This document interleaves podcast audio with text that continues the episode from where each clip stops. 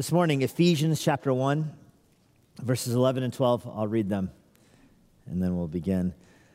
In him we have obtained an inheritance, having been predestined according to the purpose of him who works all things according to the counsel of his will, so that we who were the first to hope in Christ might be to the praise of his glory. There are essentially three different ways to plan a vacation. The first way, which is how Dieter and I did our honeymoon, is that we went to Argentina, we planned the destination, and then we planned that we were leaving about a month later from Chile, and everything in between was somewhat nebulous. Like we got off the plane and took a taxi into downtown Buenos Aires and then found a place to stay, kind of nebulous. That we wandered around the country for a few weeks, charting our own course. No agenda, no, just moving around. We knew we got there. We knew we were leaving. Everything else in between was left kind of to see how things went. So that's one way to plan a vacation. That would make some of you nervous, I think. Another way to plan a vacation, I'm going to call vacation by divine fiat, where I chose where we were going. I chose what flights we were going to be on. We went to Florida for a week. I chose the location. I chose the flights. I chose the place we were staying. I chose we're going to go. We land on Tuesday. Wednesday, we're going to Disney World. We're going to do these rides in these orders. I installed the app. Look, it's all right there. The next day, we're going to go to the pool for this long. The next day, with these friends at this place for that long. Boom, on these flights out. It's done. Let's go. There's another way, the way I will call of collaboration, that Dieter and I get together and we say, where do you want to go? See, look, I'm learning the progress here. How about let's go to California for a couple weeks? Yes, great. You want to go on Tuesday and come back on this other day? Yes. How do these flights look? Yes. Where do you want to stay? You want to stay with your parents? You want to stay with these people? You want to do this for a few days, that for a few days? And the two of us talk it out together, and we plan it out that way. And lo and behold, in so doing, we discover we actually want the same things on vacation. So it works out very well to do that last way. Now I have a question for you. Of those three options, which of those best describes in your mind the way you see God exercising his sovereignty over the world? So we're transitioning here from vacation to theology, okay?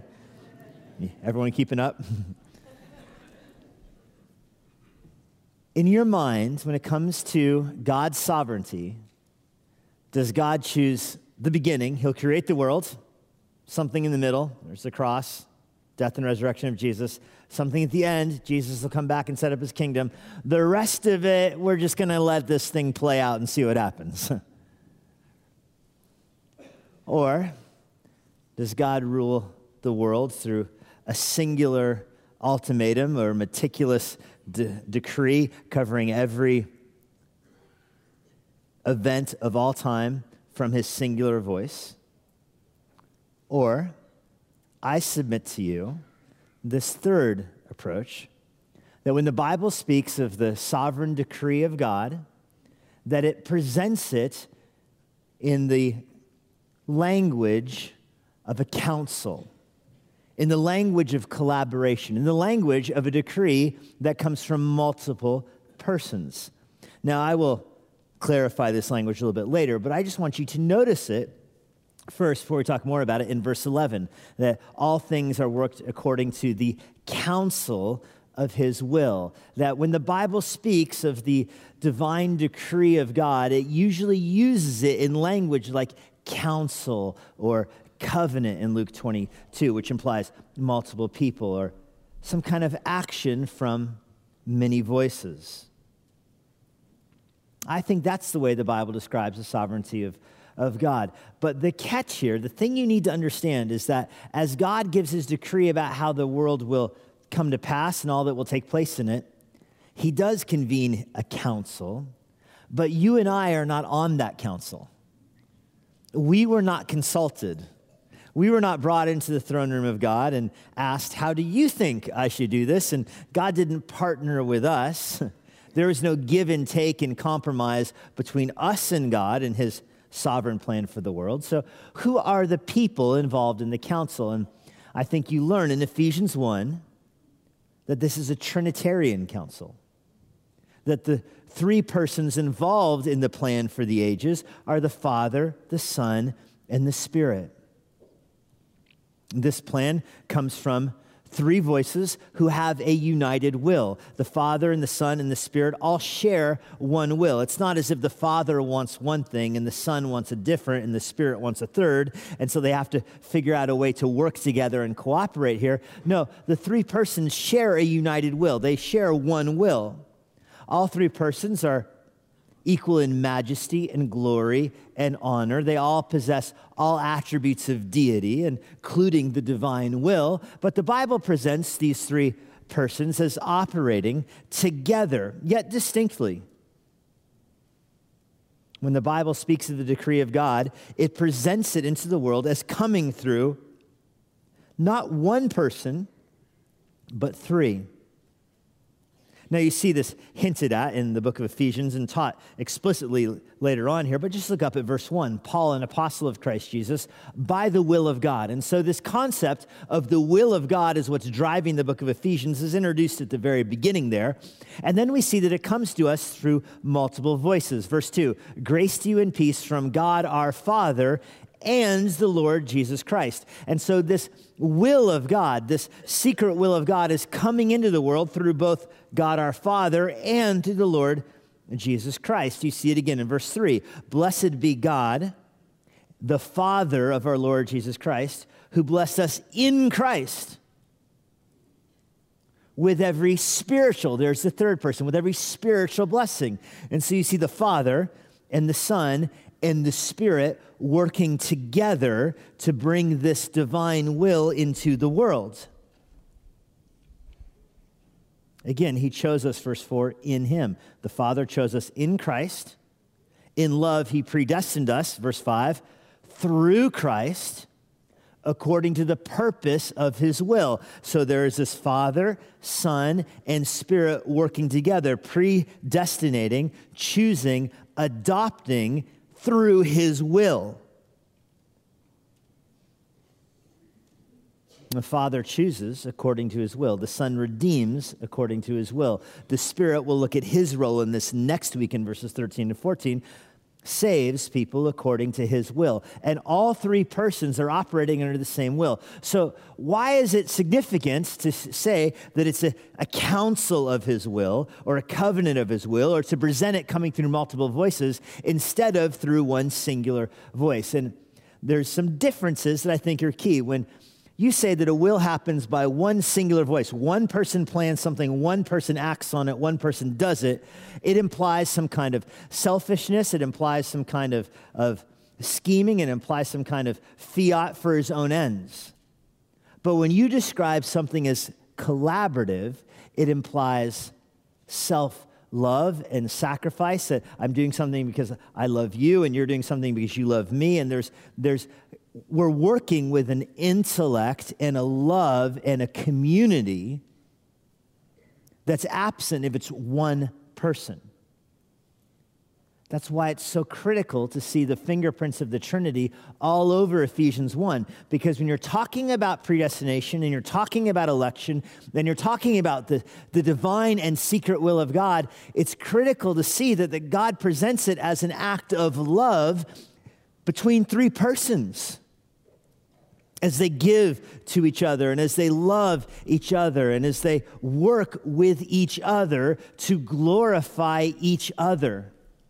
It is very self-deferential as each person in the Trinity pursues each other, magnifying each other, glorifying each other, loving each other. That's the nature of the Trinity. This is why Christianity is a religion of love, whereas religions that don't have the Trinity tend to be authoritarian, because at the very root of our concept of divine counsel and divine providence and divine will is this image of love and community, even within the Godhead.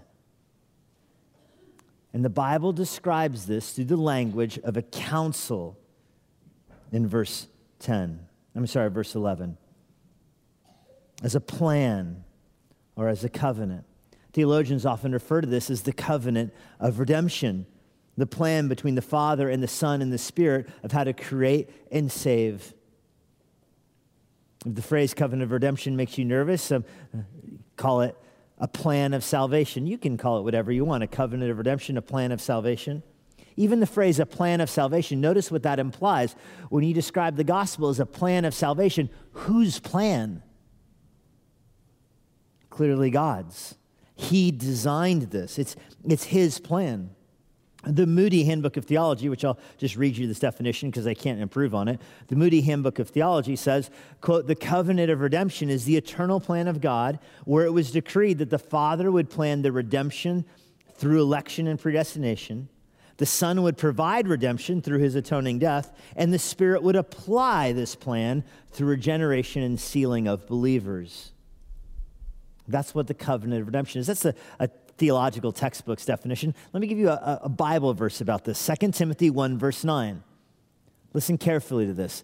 God saved us and called us to a holy calling, not because of our works, but because of his own purpose and grace. That God saved us, not based on things we had done, not working for salvation, but based on God's own purpose that he has inside of himself, which he gave us in Christ before the ages begin. That's 2 Timothy 1:9. In other words, God has a purpose within the Trinity. That purpose breaks through into this world through the gospel, but it was planned before the ages begin. That is the eternal plan of salvation, the covenant of redemption. So what is this plan? What does this plan entail? I want to use that as an outline this morning. I want to look at the components of the covenant of redemption, what the covenant of redemption entails. And again, some people aren't comfortable with the word covenant there, that makes their skin crawl. So if you don't like covenant of redemption, swap out plan of salvation or whatever floats your theological boat. When God plans salvation before creation, what does his plan entail? That's the question I want to answer this morning. And let me give you my answer here at the beginning. And this is going to be up on the screen all morning long, so don't break your wrist writing it down right now. The covenant of redemption includes the sending of the Savior, the dying of the Savior, the rising of the Savior, the actual salvation, the saving of the Savior, and the ruling of the Savior. All of this is planned by God from before the foundations of time. I want to look at these one at a time this morning, and as we do so, let me just let you know, this is going to be less of a sermon and more of a Bible study. So normally I'm more in a preaching mode. This is my attempt at more of a teaching mode this morning, more of kind of a Bible study. We're going to branch out from Ephesians 1, verse 11. I want to give you kind of a survey of what the Bible says about the covenant of redemption to give you insight into all that is in the mind of God that's revealed to us in Scripture about how and why he has planned salvation. And this begins, of course, with God's design that he would send a Savior to the world. Our first indication that this is God's plan is back in Genesis 3. When sin enters the world, God declares that the seed of the woman will come and be born, that a person will be born, and she will crush, the Savior will crush the head of the serpent. That Eve will from her seed will come a person who will crush the head of the serpent. That's all that Genesis 3 says about this, but as the Old Testament unfolds, you realize that the whole narrative is pushing towards the advent of the Savior. The Savior will be born. The Savior will be a person. The Savior will be stricken, smitten, and afflicted by God. That God will strike this person. At the same time, the Scriptures make clear that the Savior will also be God. Isaiah says, speaking for Yahweh, that he will not share his glory with another. Though God the Father will strike the Savior, that God the Father will crucify the Savior, at the same time, the Savior will be God. a huge mystery in the Old Testament. How can the Savior be both David's son and David's Lord, to put it that way? How can the Savior be a person but be sent by God and yet be God? In fact, the word Messiah means sent one. Sent by who? Well, sent by God. This has always been the plan, that God would send himself. Specifically, the Father would send the Son. Now, yesterday I read the Gospel of John, looking for all of the verses, all the descriptions of the Father sending the Savior. By my count, I counted 41 of them. There may be more than that. That's what I came up with. There's probably another 9 or so in the New Testament, which puts you to about 50 times. The New Testament describes the Messiah as being sent by the Father, sent by God from before creation. Let me show you a couple of those. I won't show you all 41 of them because the fruit of the Spirit is self-control. But I will show you a couple of them. One, John 6, verse 38, Jesus speaking, "For I have come down from heaven, not to do my own will, but the will of him who sent me." Notice what's behind Jesus' words here. He says, I'm coming to the world. I am not operating on my own agenda, but I'm operating with a divine agenda. In fact, the one who sent me, God the Father, I'm operating on his will. Now remember, the three persons of the Trinity, Father, Son, and Spirit, share a will here. And so what Jesus is indicating is that in his humanity, he's not operating on his own human will. He's not setting out on his own, but rather all that he's doing is in accordance with the will of God. Let me put it to you this way. Jesus, when he came to earth, is not going rogue. It's not as if the world fell into sin and the Father and Son and Spirit are watching this happen and Jesus sneaks away and comes to the earth and leads a sinless life and dies a substitutionary death and then hopes the Father appreciates it, hopes the Father receives the sacrifice. No, he's not going rogue here. He's coming in accordance with the divine will. This is the will of God, that he would come, and he was sent. And I say to you, the sending happens even before time. Let me show you another verse that indicates that. John 3, verse 34. "For he whom God has sent utters the words of God." Another sending passage. And what John is saying here is that Jesus, the Savior, the Messiah, the sent one, speaks the words of God, for he gives the Spirit without measure. God has given Jesus the Spirit without measure. The prophets got the Spirit in a restrained way. Jesus has the Spirit unveiled, fully Spirit-filled. And so he's speaking the words of God. Jesus, when he's speaking in his life, is not speaking on his own authority, but speaking on the authority of God himself, specifically the authority of God the Father, who sent Jesus as the Savior. Look at verse 35. "The Father loves the Son and has given all things into his hand." In other words, in the sending of Jesus, the Father has given all things in the world to Jesus. Jesus has authority over the world because the Father gave it to him. This has been the plan. Just as the Father loves the Son. When did the Father start loving the Son, by the way? He's always loved the Son. In eternity past, he's loved the Son. And part of this love is that the Father is giving all things to Jesus. Do you see in here how the plan of salvation, at the heart of it, is the love of God for himself? That the Father loves the Son so much, he gives the world to him. The Father loves the Son so much, he gives his elect to him, his people that he will save. And the Son loves the Father so much, he will save them, and he will sanctify them, and then he will give them back to the Father. The church, in a very real sense, is a gift from the Father to the Son, that when the Son acquires, he sanctifies and gives right back to the Father. We are an example of how much the Father loves the Son, and we are an example of how much the Son loves the Father. That's the importance of seeing this as a counsel, a divine will here between the Father, Son, and Spirit. They are loving each other and serving each other. Just in the very nature of the gospel and sending the Son is an example of the Father's love for the Son. The Father sends the Son because he loves him, and the Son goes because he loves the Father. Well, he doesn't just come on a mission. He comes with a specific mission, and his mission is to die. John 10, verse 18 says this is Jesus, not even around the time he's going to die, several days before, he says, "No one takes my life from me, but I lay it down on my own accord. I have authority to lay it down, and I have authority to take it up again." Notice what Jesus is saying here. When he dies on the cross, it's not as if his life was robbed from him. Jesus was most certainly murdered, but he gave up his own life. He breathed out his last. He declared from the cross, "Father, into your hands I commit, I submit my spirit. I'm giving you my spirit. I'm surrendering my spirit." So Jesus, though he was killed by sinful hands, surrenders his life to God. He is in charge of his own death.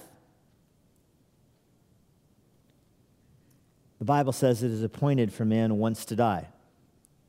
You know, it doesn't matter how much you worry about your life or you worry about coronavirus, you are not going to add or take away 1 second from your life.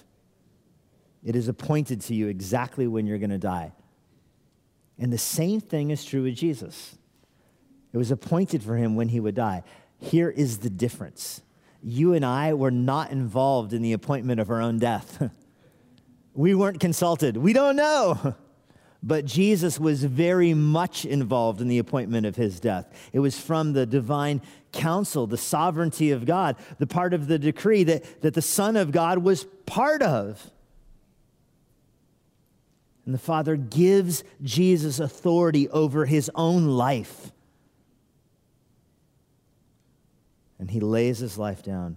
Why is this? Look at the end of that verse, John 10:18, "This charge I received from my Father." When did the Father give Jesus that authority?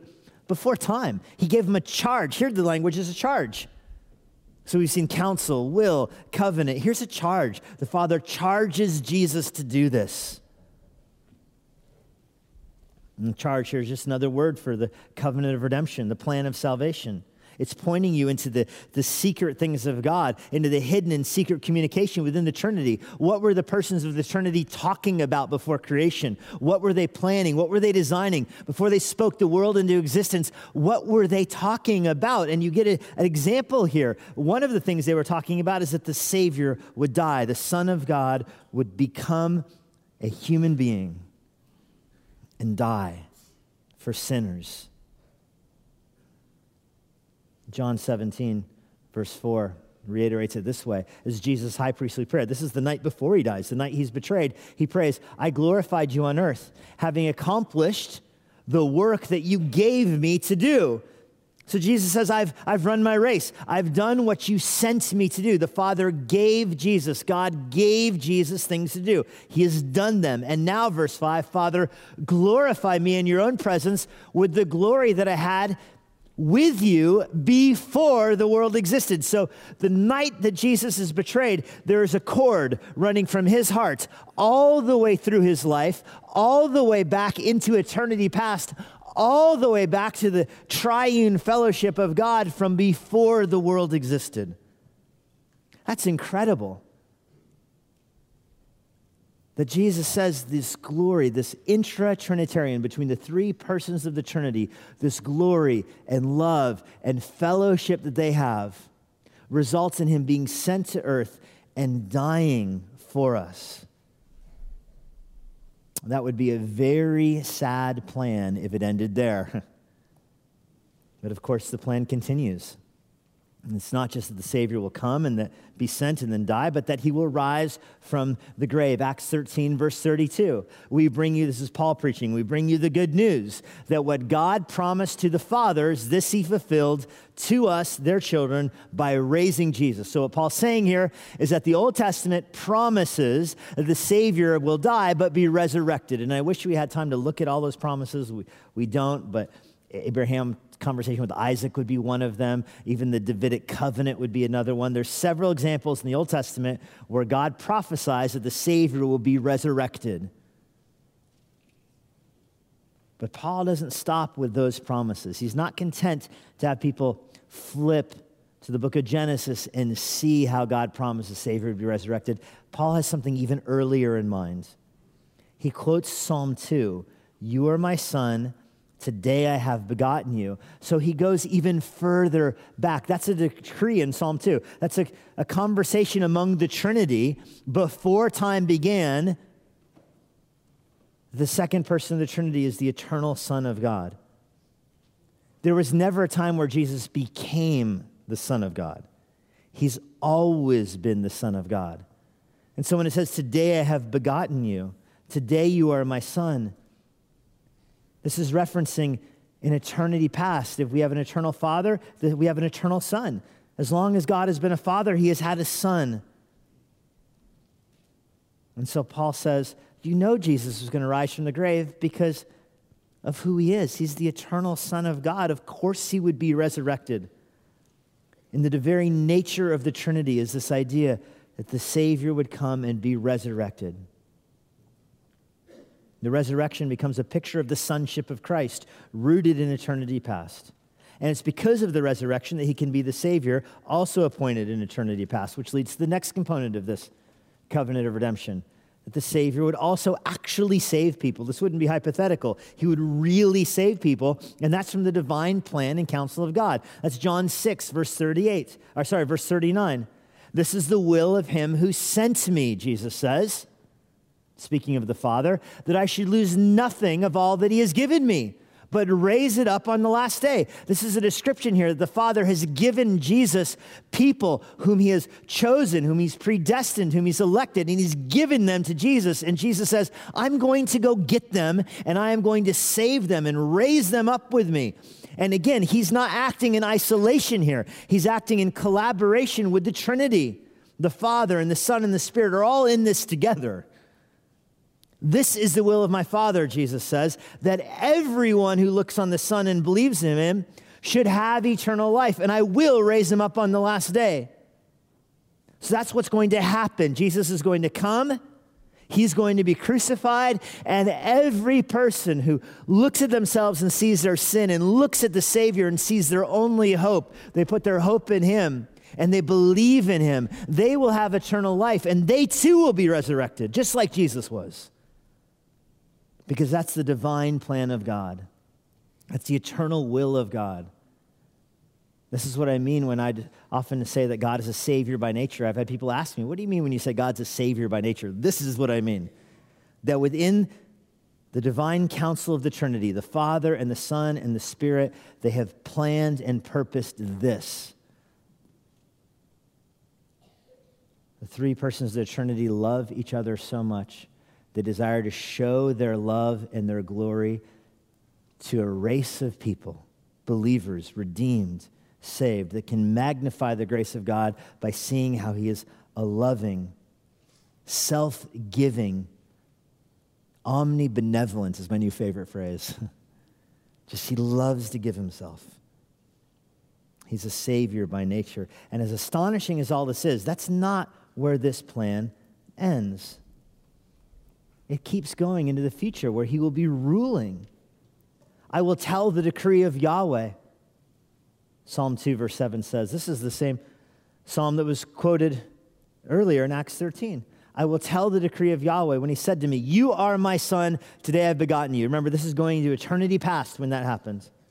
Ask of me and I will make the nations your heritage, the ends of the earth your possession. In other words, in that pre-time plan, before time began, God did not only plan that the Father would send the Son and the Son would die on the cross and the Son would rise and the Son would save, but also that the Son would rule over the nations. Ask of me, he says. And when does this conversation take place? Before time. And the ends of the earth will be yours. The New Testament declares that this will be fulfilled with the second coming of Christ, that he will return to earth. He will set up his kingdom. He will reign over the nations from Israel. This is described in Haggai chapter 2. He will shake the nations and their wealth and the treasure will come to Jerusalem. It's described in Hebrews chapter 12, in the second half of Hebrews 12. This takes place at the second coming of Christ. And then again in Revelation 20, where he will reign for 1,000 years. He will take the earth as his possession. Here in Psalm 2, it connects the eternal sonship of Christ to being the reigning Savior on the earth. When you take all of this together, you come away convinced of this basic fact. If there was no covenant of redemption, if there was no plan of salvation between the Father and the Son and the Spirit, there would be no way for sinful people to be reconciled to God. And there'd be no creation. Why would God create a world unless it was for his glory? And how could it reveal his glory if he is self-loving and self-giving by nature without a Savior? And so all of this is leading us to the fact that God is a Savior and creates the world to demonstrate that. That's the covenant of redemption. Now, all of that is introduction. I have 5 minutes left for the sermon, which I'm excited about. Verse 11, in him we have obtained an inheritance. Our inheritance is all the riches of this plan, all the riches of what God wants to share with us. That's ours. And it's ours because we're in Christ. It's ours because we're predestined. But how do we get this? Do we go get it ourselves? Do we storm heaven ourselves and acquire it? Do we wrestle it from God's hand? Do we earn it by our own strength and our own merit? Do we get this salvation? That's not the way Scripture describes it. Verse 11 says, in him we have obtained. Might not be obvious in English, but in Greek, this is a passive verb. That means an active verb would mean you obtained it. You went and got it. Active. Passive verb is it happened to you. Here we are, sinful and separated from God, aliens to the promises, isolated from the covenant and the commonwealth of Israel, away from his inheritance, away from his blessings, away from these spiritual riches. And then we receive them. It happens to us. When did this happen to us? If you look carefully, this is past tense. You can recognize that in English. This has already happened. Well, when did this happen? When did we receive the inheritance? Verse 11 says, because we were predestined. That's when it happened. These are contemporaneous verbs. When we were predestined, we received the inheritance. And then all the rest of history is God's sovereign working out of his will. He works all things, it says. All things according to the counsel of this will. This is a loving will, a sacrificial will, but it's a will that covers all things. There's a federal law that requires that preachers make this joke at this point. I looked up what all things means in the Greek, and you know what it means? You've heard the joke. All things. So if something exists, it exists for the glory of God. And all things exist for the glory of God to demonstrate his divine will, particularly in how he will save his children. Verse 12, so that we were the first to hope in Christ might do so to the praise of his glory, so that we who have been saved are saved so that we can praise him all the more. That's why he's saving us, so that we can praise him. That's why he is pursuing us, so that we can praise him. That's why after having saved us, he still works in our life to cause us to grow in godliness as we worship him all the more. So if something is going on in your life, it is going on in your life, if you're not a Christian, so that you would be saved, or so that others would be saved, or if you are a Christian, so that you would grow in your faith, or so that others could be saved. That's what God is doing. I mean, what's he doing with his providence? What's he doing with his sovereignty? He's directing all things in the world so that his children would come to faith and then grow in faith to the praise of his glorious grace. Not to the praise of our own works, not to the praise of our own efforts, our own ingenuity, our own integrity or any of that, because then we would be the objects of praise. Things only make sense when God is at the center of them and you relate them back to God. You ask, how is God using this for his glory? How is God using this for his own salvation? So does something exist? Then you know what God's using it for. Be it cancer or coronavirus or a car crash. God is using it to bring his children to faith and to strengthen their faith. Be it luck or the lottery, be it wealth or wisdom, jobs or joy, sorrow or suffering, everything that exists so that those who put their hope in Christ would do so to the praise of his glory. Lord, we're thankful that you are a Savior by nature, and that you work all things for the praise of your glorious grace. We are just crushed with our own sense of sin and inadequacy, and then overflowing with joy that despite our sin, you have saved us. And there's nothing we could do to deserve this, nothing we could do to earn this. It just happened to us by your own secret plan. So Lord, I pray that our confidence in your sovereign control of this world would grow when we see that you direct all things, not with ambivalence, not with a sense of fatalism, but you direct all things with the care of a loving Father, a merciful Son, and a joyful Spirit. You direct all things so that we might believe that you are the Savior, knowing that all who believe that Jesus Christ died for their sin and rose from the grave will be saved. This is the plan of God. I pray for anyone here today who does not know you, that has never given their life to you, that has never trusted in you. I pray that today they would see their sin, they would see their separation from you, and see that from before we were even made, you set your love on us. We're thankful, God, for your eternal promises of salvation. It's in the name of Christ we pray. Amen. Thank you for being with us today. And now, a parting word from Pastor Jesse. If you have any questions about what you heard today, or if you want to learn more about what it means to follow Christ, please visit our church website, emmanuelbible.church. If you're not a member of a local church and you live in the Washington, D.C. area, we'd love to have you worship with us here at Emmanuel. I hope to personally meet you this Sunday after our service.